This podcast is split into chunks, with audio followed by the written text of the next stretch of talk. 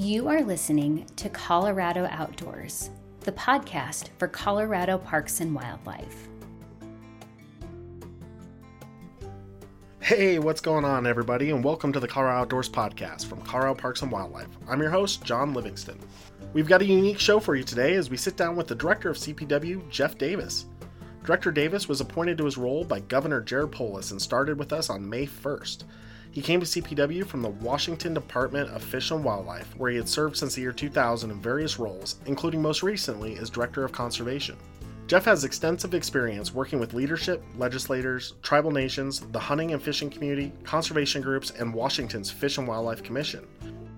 Join us for a conversation about what led Director Davis to Colorado, what has driven his passion for conservation work, and all those key issues facing CPW, including wolf reintroduction and the implementation of the Keep Colorado Wild Pass. All right, without further ado, we are here with the Colorado Parks and Wildlife Director, Jeff Davis. Uh, Jeff, thanks a bunch for joining the show. Yeah, thanks for having me. You know, you started at the beginning of May. I know it's been a very busy few months, but uh, can you just introduce yourself to to the audience a little bit? Sure. Yeah. Um, born and and raised in Washington, I'm I'm envious of uh, folks that I've met that get to stand up and say they're fourth, fifth, and sixth generation Coloradans. So uh, uh, I know uh, both myself and my lovely bride uh, always comment how fortunate we are to to be here in Colorado and why did it take us so long to get here? And everyone here has been so welcoming. Uh, it's been really refreshing. Be a little bit about my interest in natural resources and my my background. It goes back to when I was very young. In fact, um, recently I had to work with uh, some staff to help me uh, work with Washington to pull up my Hunter Ed card from you know over 42 years ago. So uh, it's been a long time uh, out in the woods uh, and along streams and rivers and camping and hiking uh, for me. That that interest in those values really are passed down from my grandparents through my dad and and to us kids growing up. Maybe a little bit about my what I call before Colorado or BC days. Uh, I was uh, working at Washington Department of Fish and Wildlife for over 22 years in various levels, from the you know a field biologist uh, uh to my kind of final position at the department there as the director of conservation policy in the director's office. Um, great people there, amazing biologists and law enforcement and engineers. And uh, yeah they helped me grow up i guess uh, in this in this field. Um, very very blessed to be here as part of colorado parks and wildlife team. This this agency i'm i'm a little biased but not totally because i've only been here four months. But uh, the, folks here at cpw are the best of the best. And CPW's reputation in the country is is uh, very high. So I'm I feel so uh, like this is a dream job for me to be part of a team like this and and to to have a, a the parks and the wildlife together. I think is amazing.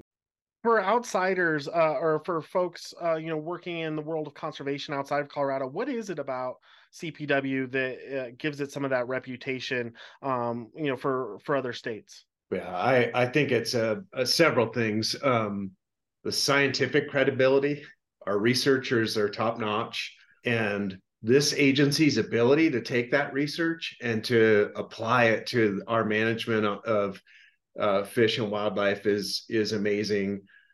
But I'd also say the and I'll keep saying this, it's that parks and wildlife. So essentially, our mission statement is the best in the country. It it says you know manage wildlife and uh, support a quality state park system. And uh, i think we do those very well. And i think in in every case we have a lot of opportunity to to grow uh, how good we are uh, on all those fronts. But if you can imagine like with a mission statement like that the beautiful part that makes that mission statement stand out from others is that it's we're we're not supposed to do that just for current generations. We're supposed to do that with the mindset of also looking forward and providing, uh, making sure that those opportunities uh, are perpetuated long into the future for future generations of people. Um, be that 5.8 million Coloradans that we serve today, uh, plus uh, a significant number of visitors to Colorado.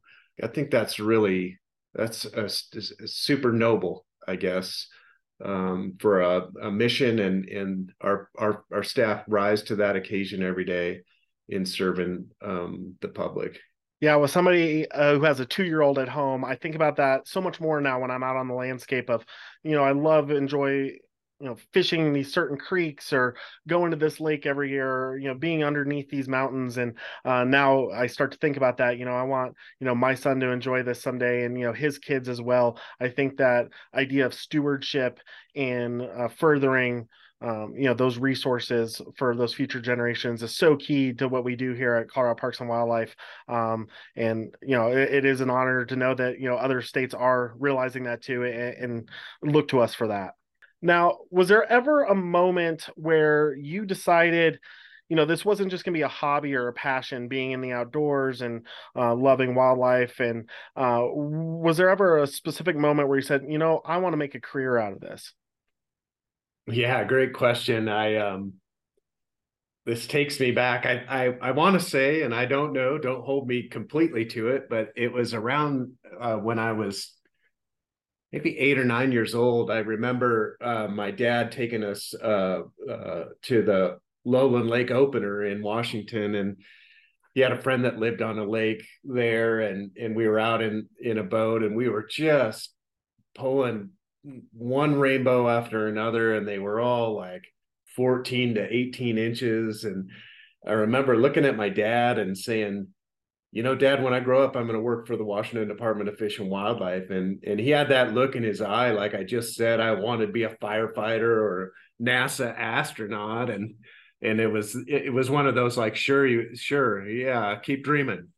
Um, and uh, imagine my dad's surprise when I called him up one day and said, "Hey, Dad, guess what? I work for the Washington Department of Fish and Wildlife." I I thought he was going to break into tears because he was so proud of of that like when in there's so many people that that want to be part of a, a, an agency like ours here at CPW. Um, I get so many emails from pu- the public that are just expressing, you know, some that say, "Hey, that my experience wasn't as great as I thought," but uh, some really touching ones where uh, our staff, um, whether it be at a park or or you know in in some sort of fishery experience, uh, or a hunting opportunity um, or just watchable wildlife. Folks send me emails uh, on a relatively regular basis that just say thank you. Like here's here's my story of my experience in Colorado. Yeah, no question. You know, I've been at Colorado Parks and Wildlife for two years now, and uh, you know, I work with so many people who have been here 25, 30 plus years. Uh, they're just such a wealth of knowledge. But what keeps surprising me all the time is just the full scope of everything that we do in this agency. When I first got hired, I didn't know we had energy liaisons and land use managers and water quality specialists. And that's just a few of the folks who work in like the region office, let alone all the researchers and everything that's happening in this agency. You know, what has surprised you about just truly how much this agency does and the full scope of all the different professions that we have here at CPW? yeah just the breadth like you you just expressed john it, it's uh, folks that are in marketing and and folks that are working on philanthropy and folks that are uh, a lot of folks making sure our licensing and registration system is working and then park rangers and park managers that are picking up trash and talking to campers and um and the, of course the biologists in our wildlife officers and just what they do like they get a call in the middle of the night and on goes the uniform and out the door they go to make sure that the public uh, is you know getting the responsiveness that they need and expect. So the the passion i think is unrivaled.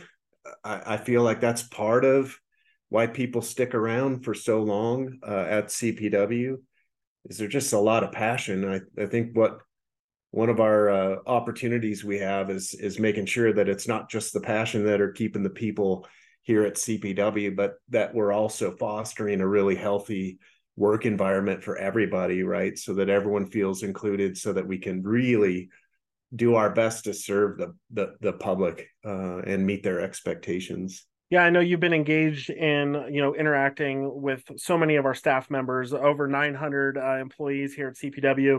And just in the last week, you've gone around to all the regions, uh, meeting with everybody. What's it just been like getting a more face-to-face time with the staff and uh, just hearing from everybody who works here, um, you know, as you undertake your, your role as director here?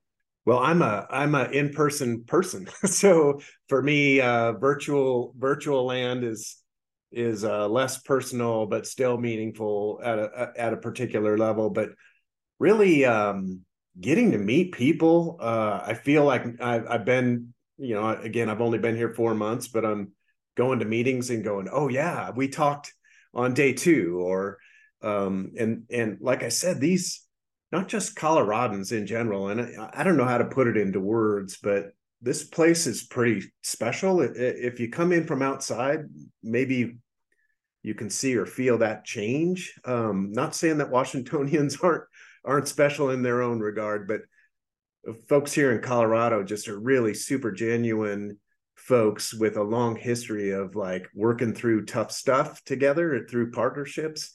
Uh, and our staff are totally a, a, a, an example of that. I mean, just great people, really intelligent, um, want to connect with one another, want to connect with myself, and I just have, have appreciated um, folks opening up and sharing what their experience has been here at CPW and and sharing ideas of uh, what we can do uh, to make this uh, place even more special going forward. Uh, and then you know we got work to do to make sure that we follow through uh, on those ideas. And um, we have uh, an executive team here that um, has a, a, lot of passion about our our staff and uh, and our mission and uh, our I know in in several conversations really looking forward to rolling up our sleeves and and creating this the the CPW that really maximizes our our full potential. Yeah, no question. You know, you said uh, you know, this is an agency that's used to working through um, you know, tough situations at times. And you've come on board at such a crucial time for our agency. Uh, there's so many just big topics that are out there, whether it's gray wolf reintroduction, uh, the implementation of the Keep Colorado Wild Pass. Um, you know, as we're looking at modernizing uh, the agency as we go forward, uh, there's just so much to dive into. Um, what can you just say about all all these big topics that CPW is facing, and um, you know the staff that that's working so hard to tackle these issues? Yeah, it's you know it's always a it's a blessing that you you have new opportunities and uh, and resources to tackle those.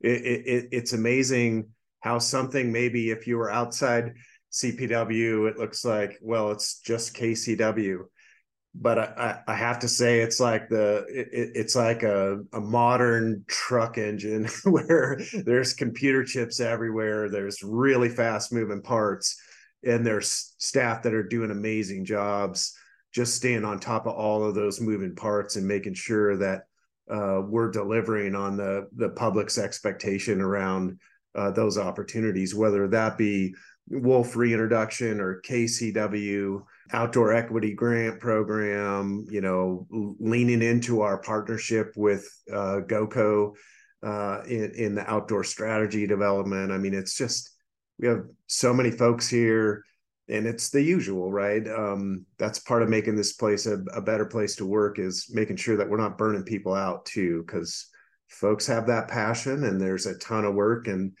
uh, oftentimes you know they'll work themselves into the ground if you don't pay attention to it but but yeah lots of fast moving parts but uh, the opportunity uh, for us to launch is is sitting right in front of us um, with a ton of support i'd say from from the public in colorado and and the tourists that come here. And uh, we have an administration that really has been supportive uh, on all fronts in what what CPW does and wants more of us uh, out of that, but's been a strong partner in making sure that uh, we get the resources we need to to get that work done. You're listening to the Colorado Outdoors podcast. We are here today with CPW Director Jeff Davis. You know, let's dive right into one of those bigger topics that we just mentioned. Um, and you know, I know as right as you started here, the Parks and Wildlife Commission uh, unanimously approved the wolf reintroduction plan put forth by uh, Colorado Parks and Wildlife. It was a long process working with the stakeholder advisory groups and the technical working groups and all the various stakeholders throughout the state of Colorado what can you just say about where we stand today uh, here in September as we approach, uh, you know, what the uh, legislation said was to, you know, try to get those paws on the ground by December 31st of 2023. Uh, here, just a couple months out. Yeah, uh, day two, it, it was a, a, good timing to come in uh, for folks to be part of the, you know, adopting that plan by consensus, right? And that that's that speaks volumes before I hop into maybe where we are today, I, I, can't I can't skip past how monumental that day was and the days before that. Um, I feel like Colorado should be pretty proud. I know wolves always, uh, no matter where you are, they they come with conflict. They come with kind of ends of the spectrum and folks in the middle, and it can be really challenging to get that whole spectrum in a place to be okay with a plan going forward. Um, and and I know you know having a plan doesn't mean that all the worries go away. Uh, it's just part of a phase of wolves, in my experience. But having the the staff that works so hard on that to listen to understand all the components of the public and what what they were worried about and what they needed out of um, this effort um, what is phenomenal and then to have a commission that's that has diversity on it um, vote consensus to approve that. Um, it was a good timing in that I, I on day two I, I got a plan and that starts phase two right? Which is okay we got our marching orders. We got our marching orders through the the citizen initiative and the law. And then we got our um, marching orders uh, for phase two um, go implement the plan. And uh, those same staff that um, you know they could have been they were worn out i'll say that uh, a- after you know pulling off a, a, consensus adoption of the wolf reintroduction plan and and yet they uh, they rolled up their sleeves and continued pushing forward to make sure that we didn't have any delays in the initiation of that plan so that brings us maybe to the point of your question um, we're sitting in a really good spot. And I can't say enough uh, to the U.S. Fish and Wildlife Services efforts uh, in being a partner with us. And um, boy, if you talk about rolling up their uh, your sleeves, they did that in spades. And I think we're sitting in a really good spot to be on track for uh, being able to release wolves before or on December 31st. Now, I, I do want to make make it clear. Like I, I think some people tell themselves a story of CPW is going to have 10 to 15 wolves in boxes. You know, we're just going to pop the doors open and they're all going to run out and we'll be done. Um, the reality is, you know, we're going to try to stagger those releases out. That's just how captures work. You never just go in and and capture 10 or 15 of them all at once. That's a lot of processing. We also want to take really good care of these animals uh, as we always do, right? Um, we didn't get into this business to to make mistakes when it comes to animal uh, care, and and so we'll see. I'm hoping that we see releases, multiple releases throughout the release period, which really starts kind of at the beginning of December and goes uh, uh into March. So, um, but uh, I'm I'm pretty hopeful. We're we're still having conversations uh, with states like Oregon and Washington, um, and we're uh, we're feeling pretty confident that um, between our conversations with those states and and maybe some tribes that uh, will have some wolves to to release this this uh, release period. The service, my congratulations to them. Really, or my my thanks for them rolling up their sleeves is um, you know, they they could have been way behind on the 10J conversation, which really 10J is really critically important. It's the mechanism that we have to actually implement the plan uh, that was adopted, and uh, and the service has really gone above and beyond to make sure that you know we do so, uh, uh a, a, NEPA process that would normally take two to three years. Um, they've they've you know they're on track to have that done in a year and a half. So that helps us stay on track for our time frame and uh, and impl- and make sure that we have oversight over the implementation of that uh, plan through an experimental population designation. Sure. Yeah, and you mentioned it a little bit. You know, I think some folks um, don't realize maybe all that goes into um, relocating animals and um, the conditions that we may need uh, out of potential state partners in the Northwest. Uh, whether you know there's there's snow on the ground that makes tracking these animals a bit easier. Uh, there's just so much that that goes into these processes that uh, maybe just the the general uh, public may not realize. Um, looking forward to following along as our our staff is working with those partners um, during that process. Uh, it's truly going to be a, a historic time for Colorado whole country is kind of looking at Colorado parks and wildlife and how this happens. But you know, even folks across the world are, are going to be kind of tuned into this. Is it um, pretty surreal to to be going through this historic process? Yeah, it's um it's interesting, John, in that um I think you're right. The whole world's going to be watching. I think uh, our national media is definitely going to you know be pushing to, to to to cover that and um but yeah it's a big deal um on all all aspects of that spectrum right? It's a big deal to those uh, uh ranchers that are going to be in the in the areas. Um these animals travel far and wide right? So it's not like we we uh we can predict where they're going to go and where they're going to set up but that that's the other part of this is um, taking care of the animals but also taking care of the people. Um, especially those that are most directly going to be affected by the, their presence on the landscape. And I can't say enough to CPW staff, you know, whether that be the our um, district wildlife managers, our area wildlife managers, and our non-lethal team. Um, we got folks out there on the ground. We're we're uh, working with um, Colorado Department of Agriculture too, like getting the word out and making sure that ranchers and farmers don't feel like they got to deal with this on their own that we do have resources. We're um, stockpiling uh, non-lethal um, equipment now and and uh, working with landowners and and NGOs to make sure that you know many hands make light work. And uh, you can't just put non-lethals out there and leave them uh, they they require maintenance. So we don't want the ranchers and, and farmers uh, taking the whole brunt of of wolf uh, reintroduction there. So we'll be out on the landscape with these folks, and we'll be communicating uh, as regularly as we can uh, to make sure that uh, they feel like we're being responsive uh, to their concerns and needs. Yeah, you mentioned those non-lethal methods of conflict mitigation. I'm fortunate enough to, um, in the Southwest region, the game damage program is facilitated by the Southwest, and I've gotten to interact with Adam Baca, who was hired a year ago, who really specializes uh, in those tools. Um, seeing what he's been able to do with fladry.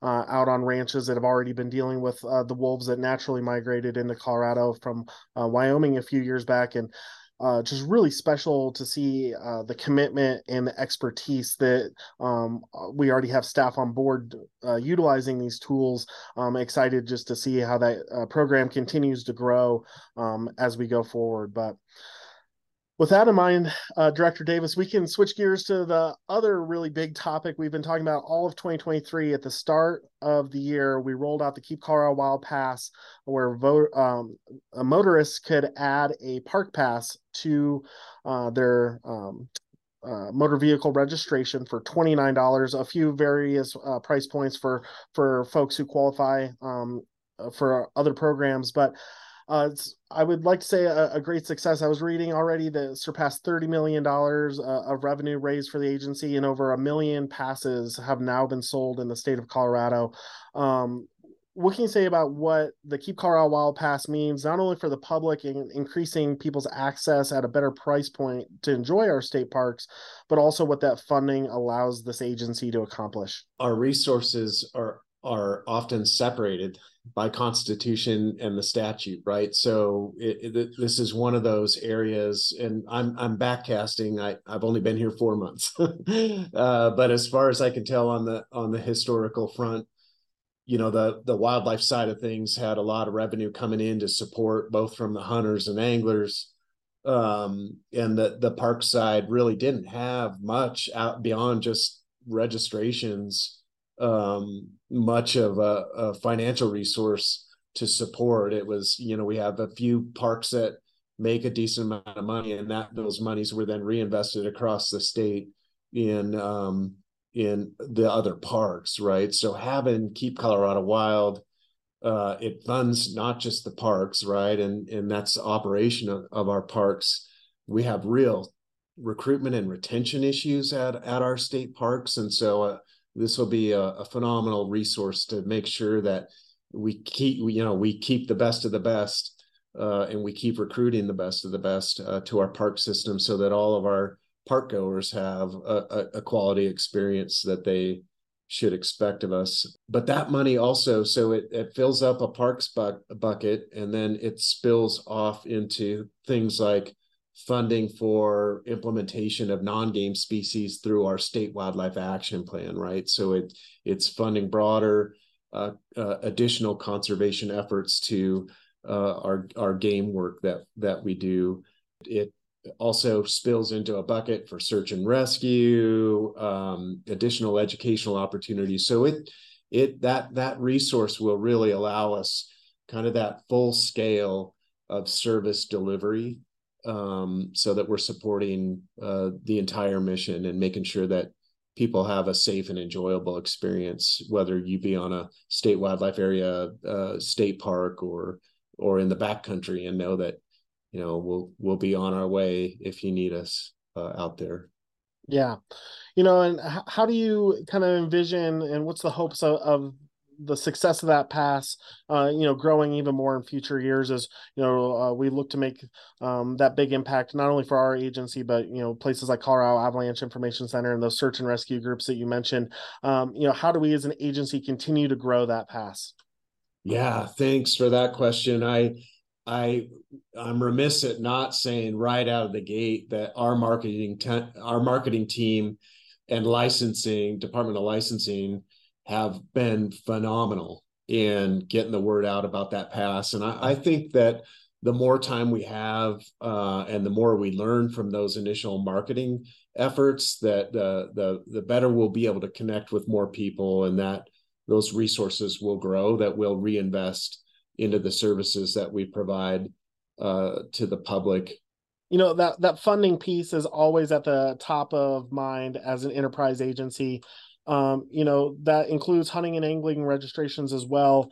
Um, you know, how important are all of these different funding sources to our overall management goals you know whether it's uh, you know grant funding for trail maintenance for groups uh, as we look to modernize our, our state fish hatcheries um, and overall just wildlife habitat improvement as well as funding all the research opportunities that uh, we, we help fund out of this agency. Just how important do the continued sale of not only keep colorado wild but those hunting and angling passes uh, what do they mean for our state uh, it's everything. Uh, we we don't. So uh, uh, I'll say this: our uh, our staff are are this agency's and our public's most important asset when it comes to providing the services that we're expected to provide through our mission. Um, and if you don't have funding, then you don't have quality staff. If you don't have quality staff, then you don't. You're not providing meaningful service uh, to the public uh, and delivering our mission. So the the funding is so important. It's the foundation of of our opportunity to be successful um, on behalf of that mission. I'll, I'll I'll also say, you know, there's you you mentioned a few of the the fees, um, the hunting license revenue that we get, uh, the fishing fishing is bigger than I think very many people talk about in Colorado. It's a big it's a big thing, and it's huge from an economic contributor to um, you know mostly rural, which is really important when you think about the economic diversity of our rural communities. That hunting and fishing is huge to those as as well as state parks and drawing people to those rural areas uh, and so they, they they take their money and and spend them in those areas that really rely heavily on uh, infusion of outside resources. Um, but we have folks like the uh, the OHVs um, that continually say yes let's let's talk about our registration fees and and uh, and how we might be able to invest those registration fees or the revenue from that into things that come back to um, not just OHVs but other people that are out there um, enjoying those uh, trails and and uh, parks that we can provide those opportunities for. So it's huge. Um, operations and maintenance is always a challenge for when you have capital facilities. That's one thing KCW can help with too. Um, but we're also really uh, investing uh, some of those resources into capital improvements. You, you mentioned hatchery modernization. Um, you know, I fr- came from Washington. They're the largest hatchery system in the world. And, you know, when you say that, it's like you have hatcheries from 1929 or 1943, right? And the operation and maintenance of those as you go through time, it's never that they're funded evenly through time so that the maintenance all the maintenance is done and and you hang on to that facility and it operates at full capacity for as long as possible in my experience oftentimes there's highs and lows in those investments in maintenance uh, and that can shorten a, li- a lifespan of that of those. And you know research and technology has improved vastly right? So you, you, you can find yourself in a do I keep putting band-aids on this particular hatchery or or do we go big or go home, right? And get a real modernized hatchery that that can reduce cost and increase production rates um, um, with that larger investment uh, going forward. So we're we're being really smart about um, you know the money that we do have and and and challenging ourselves to not just react to things that are going on today, but really be proactive and looking forward as far as we can see uh, when we make when we make those investments. So uh, yeah, without the revenue, we couldn't do what we do uh, for the public and for wildlife resources. I think along with the revenue, the same could be said for all of our partnerships. It's not just our, our fellow land partners like the Forest Service, the BLM, National Park Service, uh, Fish and Wildlife Service, but all of the the nonprofit groups and the stakeholder groups uh, that we work with that help us achieve that mission almost just as much as that that funding piece does right so i guess what does it take when we talk about partners a lot here at colorado parks and wildlife and i think that can be viewed in so many different ways but even though just our communities or counties that we're working with on some of these bear grants that we're getting and, and helping make sure that uh, we're limiting human bear conflict how many partners and how big of a word is that uh, in our agency when you consider all the different groups that we do work with?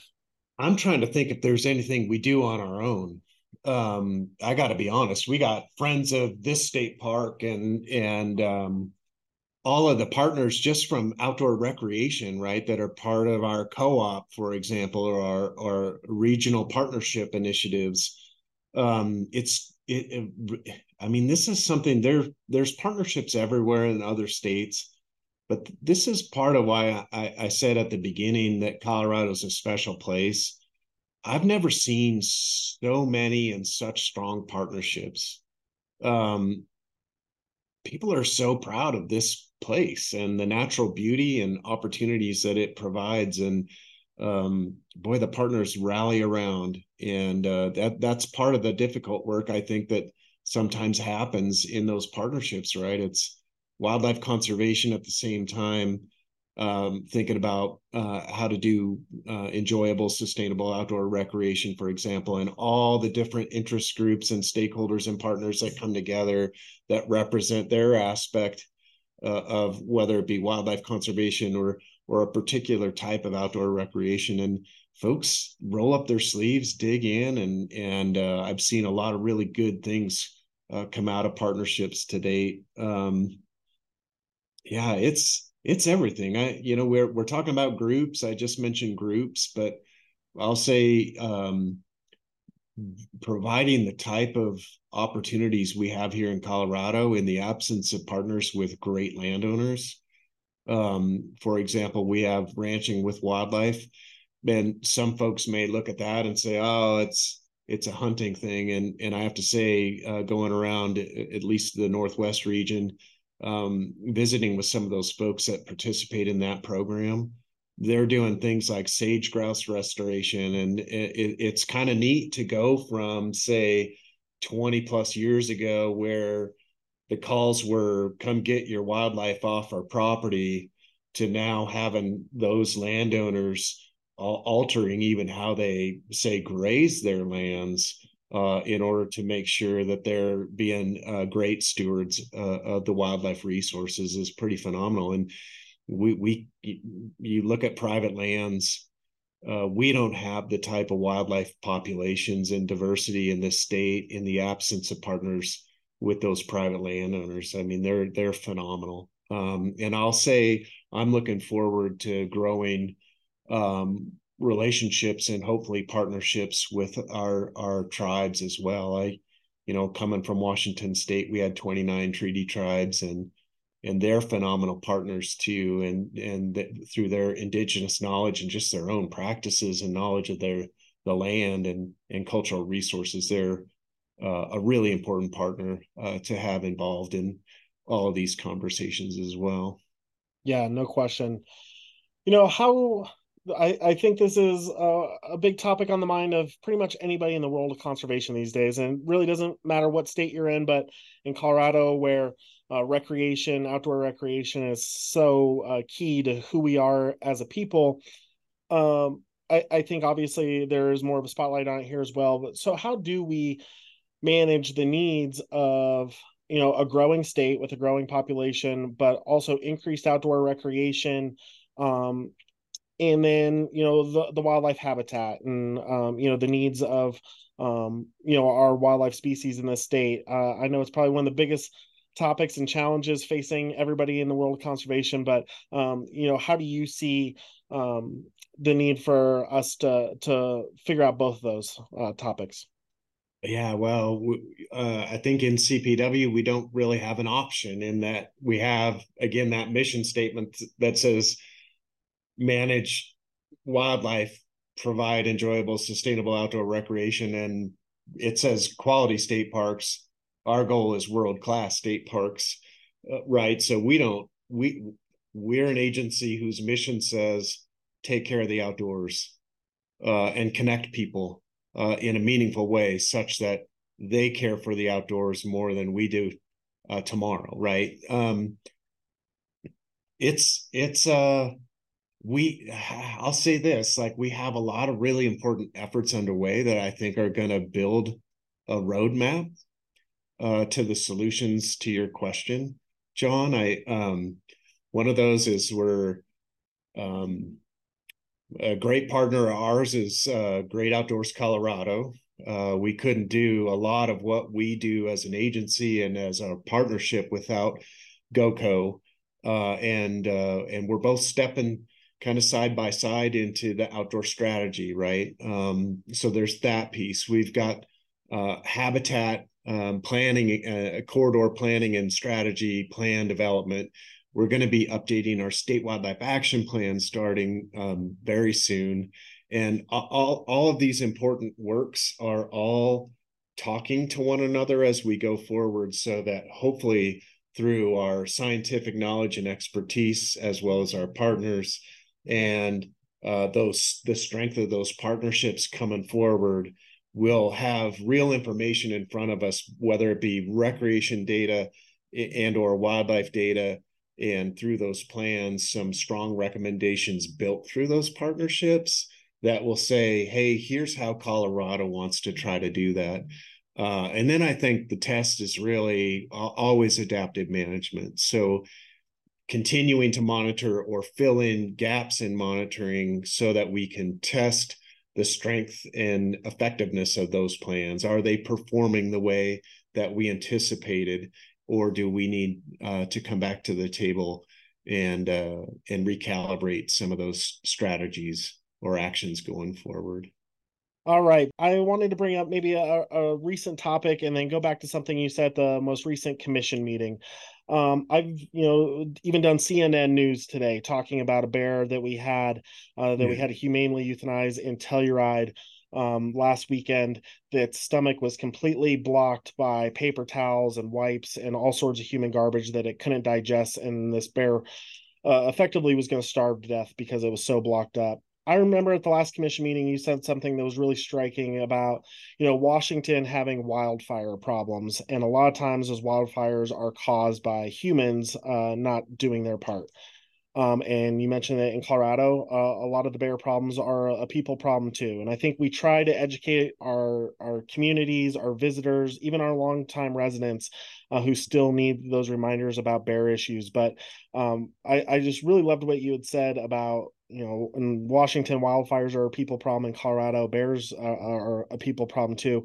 What can you just say about what we all need to do to work together to really minimize those human bear conflicts?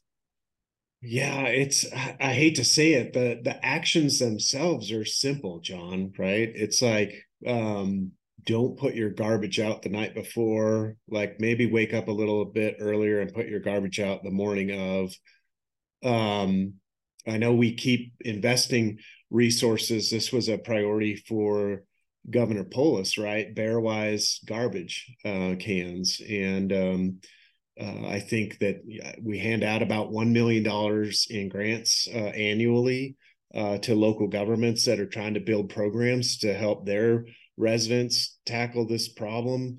Uh, I think there's um, partnerships with the disposal companies too, right? Because we don't want to put folks out of business um, at, at the same time or as an unintended consequence right? So it's it's it's folks talking to each other and figuring out a system that can can remove uh, those uh, attractants. Um, garbage is a huge one. Um, and there's sometimes you, you, we're not going to avoid it but you know there's bird feeders and it's like okay well but i like my songbirds in my backyard. And then okay a bear grow, uh, develops a behavior. Um, and so i think there's little things like cleaning up those contributing factors. And yet the challenge and and this is the challenge i think for social scientists is um, and I, I always think of it like the diffusion of innovation curve, right? So you got your uh, innovators that are just like, yeah, let's do this. You got your early adopters that are like, hey, my neighbor just did that, and I'm I'm in. Um, and then you got your early majority, right? That sees the innovators and early adopters doing it they they dig into it and understand it better and so they start practicing that behavior um, the tipping point, as per the research says, if you get to 21% of that curve, um, then usually you, you, get that vast majority of that curve. Um, I just don't. So a lot of people are just like, yeah, I'm going to do this. Like that, the fact that that bear had to be euthanized, um, and and it's because of a human behavior. Like I'm not going to contribute to that. And I think there's a lot of people that are in that space. I think there's a lot of people that also feel like they want to do that but but there's that psychological piece of it john that it's like how do you get those people to opt in uh, to reduce uh, those behaviors uh, going forward? And, and, that's one of our fundamental challenges. Um, growing our our partnership and relationship and uh, cooperation collaboration whatever word you want to describe it as with local governments i think is going to be huge. Um, and then being responsive. I uh, I appreciated the, your last podcast uh, with our um, our wildlife managers uh, in regards to the bears. Um, I think there's a perception out there that if you call CPW, we're going to come out and and and remove the bear. And uh, I, I can't say enough that there's just a really small percentage of bears that find themselves in a situation where it becomes a real public safety challenge. Um, and some of these bears can teach their young that public behavior too. Uh, and and so it, it, it can we don't want to grow the public safety problem, um, but there's so many of these bears that are relo- relocated or don't repeat the behavior. but if you got if you especially in this fall period if if we don't clean up the the garbage and the other attractants um, these bears don't have they, they will be drawn in um, and uh, and it puts them in jeopardy and it puts people in jeopardy. So we we, we need to make a lot more progress uh, especially as you were saying earlier with a growing human population. Um, we don't know what's going to happen as far as carrying capacity on these landscapes into the future and and so it, it it's something that we we we got to get past the reaction point and uh, and and and work all all of us together in Colorado uh, to make sure that we're making progress to avoid and minimize these in, into the future.